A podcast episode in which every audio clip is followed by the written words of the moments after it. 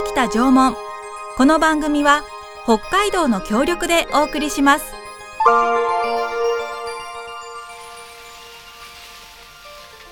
私たちが暮らすこの北海道には1万年も前から縄文人が暮らしていました豊かな自然に囲まれて森では木の実や山菜を取ったり鹿の狩りをしたり海や川では鮭やホタテなどの魚介類を取って食べていました自然の一員として争いもなく仲良く暮らしていたのです。この番組は2021年7月に世界文化遺産への登録が決まった北海道北東北の縄文遺跡群についての情報発信と1万年以上にわたり採集漁労狩猟により定住した縄文時代の人々の生活と文化をお伝えする番組です。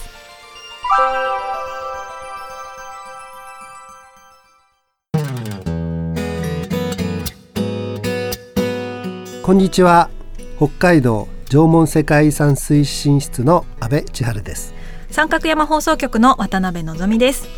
さて今日でですねこの北北縄文最終回になります、はい、そうですね。ね あの半年間という、はい、まあ時間だったんですけれども、はい、お送りしてきました。あの縄文のあのまあ文化の話ですとか、うん、あと縄文遺跡群のね、北海道北東北縄文遺跡群の話ですとか、あとゲストさんに来ていただいたりとか、ね、いろいろね、振り返ってみるといろいろありましたけれども。そうですね。結構盛りだくさん、ね、盛りだくさんでしたよね、先生いかがでしたか？うんと あまあ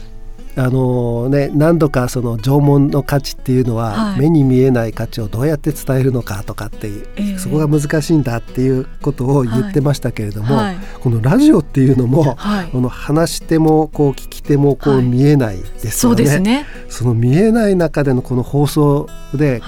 こう伝えていくっていうのは、こんなに難しいのかっていう思いました？思いましたね。えー。はい、いやあの皆さん楽しんで聞いていただいたんじゃないかなと思います。そううん、そうであればいいんですけれども、はい、なかなか普段はこうパワーポイントを使ってこう。はははこう絵をね、画像を見ながら。説明したりとかっていうことだったので、はい。うん、これがね言葉だけで伝わってるかなっていうのが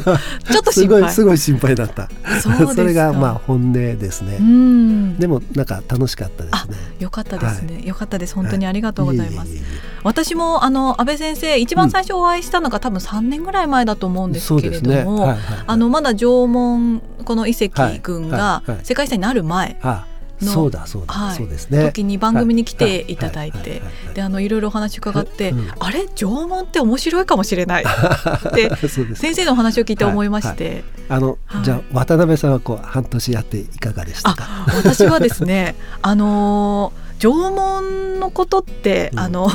えっと、遺跡あるんだなとか、うん、本当に土偶が出てきてるんだなぐらいの知識しかなかったんですけれども、はい、あのそこから安倍先生がお話しするあの縄文のなんていうのか歴史というかがこう色がついたというか、うん、あ本当に人が暮らしていて、で本当にこうあの暮らしの中でこう紡いできたいろいろなものがあったんだなっていうのが。うんあの映像というか、まあ、アニメーションなんかとにかく 映像で想像できるようになりました。ああよかったです、はい、そうね。あの一番大事なのがそこなんですよね。はいあの縄文時代っていうと、まあ、1万5,000年前から始まって、はい、まあ、2,400年前に終わるわけですけど、うんうんはい、だかなり遠い話だから、うん、私たちと関係ないって思っちゃうんですよね。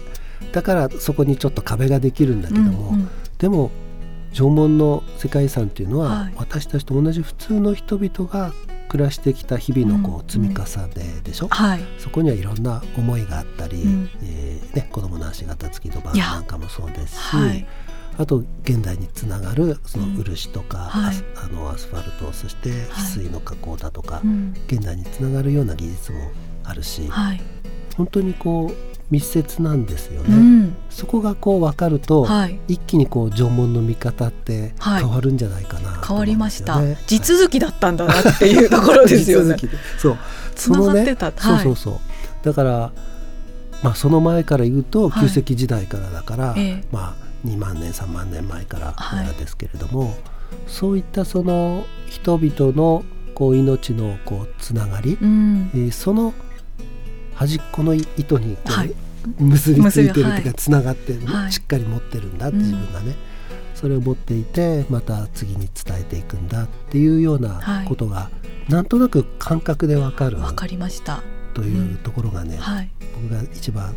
大事にしているところなんですよね。はい、はい、あとあのこの札幌でも遺跡がたくさんあって、うんうんはい、この辺りにもやっぱりあったっていう話を聞いて、あなんか素敵な場所なのかもって 思ったりとかもしました。そうですね、うん、やっぱりその今もこう栄えているところっていうのは、えー縄文時代もやっぱり住みやすかったんですよね。そうですね。同じようなところに私たちが、縄文人が暮らしていたところに、今私たちも暮らしている。っていうことを感じることも大事ですよね。はいそうですね、はい、なんかこう札幌札幌もそうですけれども北海道に住んでいて、うん、暮らしていてちょっと誇りに思うような、はい、そんな気持ちにもなりました。ね。うん、こんな寒い北海道だけれども、はい、でも縄文人がたくましく暮らしていた、うんうん、そこに私たちも今頑張ってここで暮らしているということですよね。そうですね。そしてあのゲストさんにもたくさん来ていただきましたけれども、はいはいね、先生お話伺ってこの方のお話印象に残ったなっていうとかありますか？いやそれぞれみんなですけれども、えー、最初はイルバー28の田村さんと、はい、えー、ドニワブの種田さんですよね。はい。うん。えー、この二人はもう新しい縄文の切り口というかね。すごいですよ、うん、それだからそのすごくこれからの縄文について可能性を感じさせてくれましたし、はい、えー、北海道埋蔵文化財センターの藤井さんと、はい、えー、札幌市の、まあ、同じく同じく藤井さん。はいそうなんです。この二人は若い、うん、まあ、二人で、えー、えー、そのこれからのね縄文の普及活動っていうものを担っていってくれる人たちなので、うん。はい、すごく希望も感じましたね、うん。はい、この方たちが実際に発掘に携わっていたんだっていう、そうですね。ね、はいはい、のあのそういう方にお会いしたのも初めてだったので。あそう。はい。あそうですか。なんかすごい。ええと思いながら。あの、はい、すごくこう真摯に話をしてくれましたよね、うん、本当ですね、それと、はい、えー、先週の、はい、お先々週か、はい。えー、蛭子谷さんは、はい、あ縄文に対する熱意とかそうですね。これからの縄文の旅を、うんうん、についての夢を語ってくれたし、はい、それぞれ本当に、えー、印象に残った、うん、ゲストでしたね。そうですね。はい、そして感謝します。はい、ありがとうございます。こんないろんな角度から縄文を捉えることができたのも、うん、なんかこの番組ならではだったかなというふうにも思いました。はい、そうですね。はい、はいなかなか普段だとですね、はい、えー、ラジオに何回か出たことはあるんですけれども、うんうん、せいぜい1回とか、まあ、多くて3回ぐらいの連続、うん、ということなので、はい、なかなかその、まあ、1回だったら、はい、まあ、基本的なことしか話はしませんし、広がりがないんですよね。でも今回半年間にわたって、えー、企画してくれたので、まあ、基本的なことから、あのいろんなエピソード的なことまで含めていろんなことを話せたのが、はい良かったなっていうふうに思ってます、うんはい、ありがたいです、はい、あの本当に先生も多分いろいろ大変で 大変なことも 終わりだったんじゃないのかなと思うんですけれどもすごくわかりやすくあの小学生が聞いても多分わかるんじゃないのかなという言葉を使いながらあのご説明してくださって、あの私の母はですね、あの聞いてるんですけれども はい。あの小学生のお昼休みとかにね、この放送を流せばいいんじゃないのってあの熱弁されました。本当ですか？それれは嬉しいな。ねそうなんですよ。なんかねもっともっとこう、はい、今聞いてる方たちは、はい、きっと大人の皆さんが多いのかもしれないですけれども、うん。はい、そうやってこう若い小学生とか中学生ぐらいの皆さんにも縄文に興味を持ってもらえたらいいなというふうにも、まあ、番組ねアーカイブで残しますから、ありがとうござい思います。うん、子供たちが、に興味を持ってもらうのがやっぱり一番嬉しいですよね。そうですね。やっぱり可能性は大きいですから。はいで僕自身も、はい、冒頭でっていうか第1回目に話しましたけど、はい、偶然に化石を拾ったのが、はい、これが考古学だと思って 勘違いして、でずっとこの道に進んだので、うんうん、小さい時のこう感動っていうのは、こうどういうふうにそのあとこう育っていくかっていうことにこう大きくね、影響するので、うん、今関心を持ってもらうと嬉しいし、それで考古学の道に進んでもらうなと思いますね。ね。ということであの、はい、半年間お送りをしてまいりましたけれども、はい、あのひとまずこれで終わりということで、はい、また何か機会があったら皆さんのあの、お耳にかかれればなというふうに思いますけれども、ね、はい。それでは最後になりますけれども、安倍先生からリスナーの皆さんにメッセージいただいてもいいでしょうか？あはい、はい、えー、半年間にわたり、まあ拙い話ではありましたけれどもお付き合いいただきまして本当にありがとうございました、えー、先ほども言いましたけども縄文というのは決して遠い過去の話ではなくて私たちの、まあ、心のふるさとみたいなものですから是非その魅力に触れていただきたいなというふうに思って、えー、います。で、えー、そしてそ世界遺産になった遺跡だけではなくて私たちの周りにはたくさんの遺跡がありますし、えー、普段は気づかない歴史とか文化というものを再発見するっていうことも必要なのかなというふうに思っています。そして自分の暮らしている地域のことをよく知って、えー、それがこう共同の思う心になっていって、えー、それをまちづくりに生かしてもらえばいいなと。うん、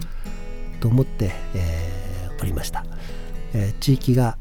そして文化財を通して地域が幸せになっていくことが大切でそれが北海道全体の幸せにもなるというふうに思っております。そうした思いをこう胸にまた皆さんと一緒に頑張っていきたいなと思ってますのでどうぞよろしくお願いいたします。本当に、えー、半年間ありがとうございました。ありがとうございました。本当に私からも先生にどうもありがとうございました。また何かやりましょう。やりましょう、はい、はい、ありがとうございます、安倍千春先生でした。どうもありがとうございました。ありがとうございました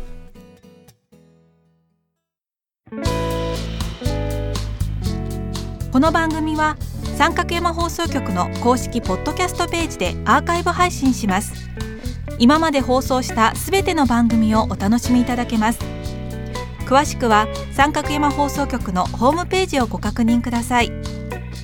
北北縄文この番組は北海道の協力でお送りしました。